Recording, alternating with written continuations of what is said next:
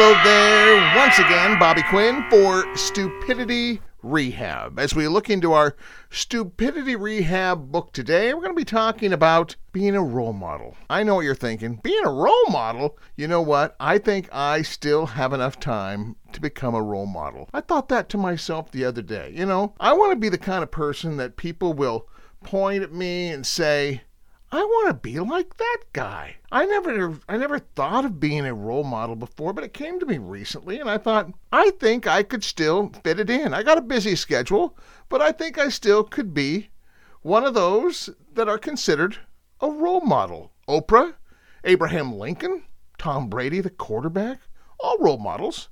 I could join that club. I have a resume that I think could get me considered for the Role Model Club. Okay, let's go through a couple of things here, all right? Have no criminal offenses. I uh, do not have a drinking problem. I do think babies are cute. I respect my parents. And I have sat through every Disney movie with my kids. Yes, even Frozen 2. And that one was tough. I'm not afraid of, you know, taking on the unknown. I've even tried like the waffle taco for breakfast at Taco Bell before, you know, and that, you know, when it was a, that's when it was a real big thing too. I gave it a shot. I tried one.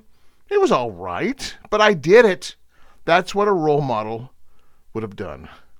I have this old t shirt which reads, Make love, not war, which is a, a beautiful statement, I think. I put the shirt on and went to model it for my wife since I dug it up and hadn't hadn't worn it in years. I said, "What do you think, hon?" She goes, "Well, I'm against war." And on the subject of making love, I'd like to be listed as a conscientious objector, which was really no surprise coming from her.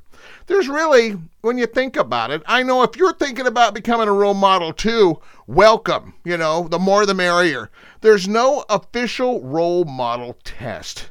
Uh, no luck, uh, you know, and, and, no luck just uh, doing a doing a written test like going to the DMV and boom, you're in the running to become a role model. And I'm not looking to do this. Some of you are probably thinking, "Wow, Bobby Quinn, he's just looking to be, you know, one of those who gets a lot of endorsements for being a role model. No. Uh-uh. I just want to try and win over one person at a time. That's how role models roll.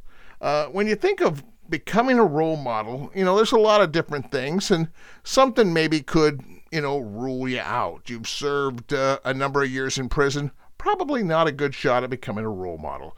You have a full head of hair, could get you a good start on becoming a role model.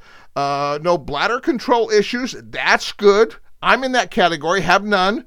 Puts me in line to maybe become a role model. Uh, confidence, yes. Self esteem, I have some. No problems in those categories. Uh, I'll wear factory seconds at times. Yes, I'm confident enough. I don't mind if something isn't quite perfect. I'll still wear it. I asked my son the other day, I go, do you think your father, me, could maybe be a role model? And he kind of got a frightened look on his face because I don't think he wanted to say the wrong thing. He said, Well, Dad, I think in some areas you could maybe be a role model. Some areas? Ah, uh, come on. Uh, but I didn't want to argue with him. You know, at least he didn't say, There's no way you could be a role model, Dad. I heard him in the kitchen a little bit later talking to his sister and I heard it heard heard him tell her and, and I heard my daughter say, he wants to be a sock model. And my I heard my son go, No, he wants to be a role model. And my daughter just, you know, I heard her just kind of laugh and say, I don't care what he does, as long as it doesn't affect my weekends. Uh, which, you know, it's it's all about her.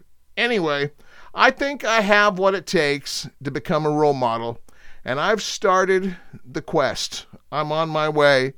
I do eat all my vegetables before dessert. That's what role models do. If someone sneezes around me, I'm the first one to speak up and say, bless you, or occasionally, gesundheit.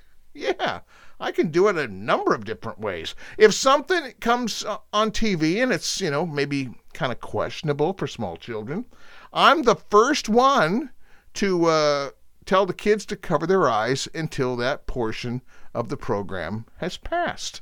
Yeah, well, I'm like, why don't you just shut it off, Bobby? No, that's not what you do. I say, cover your eyes, and I'll tell you when you can uncover them. That's how role models roll. I'm on the way. I don't know how it's going to work out, but I'm going to do the best I can. And the neat thing about being a role model is if you're doing it right, occasionally, I'm not after it, but it's nice to have people compliment you on the good job you're doing as a role model. I asked my mother in law recently, I said, You know, I've been married to your daughter for well over 20 years. And in all that time, I've never received one compliment from you. What do you have to say about that? And she goes, Well, don't worry. I just need a little more time, and I'm sure I'll think up something. Isn't that that's, that's kind of terrible, isn't it?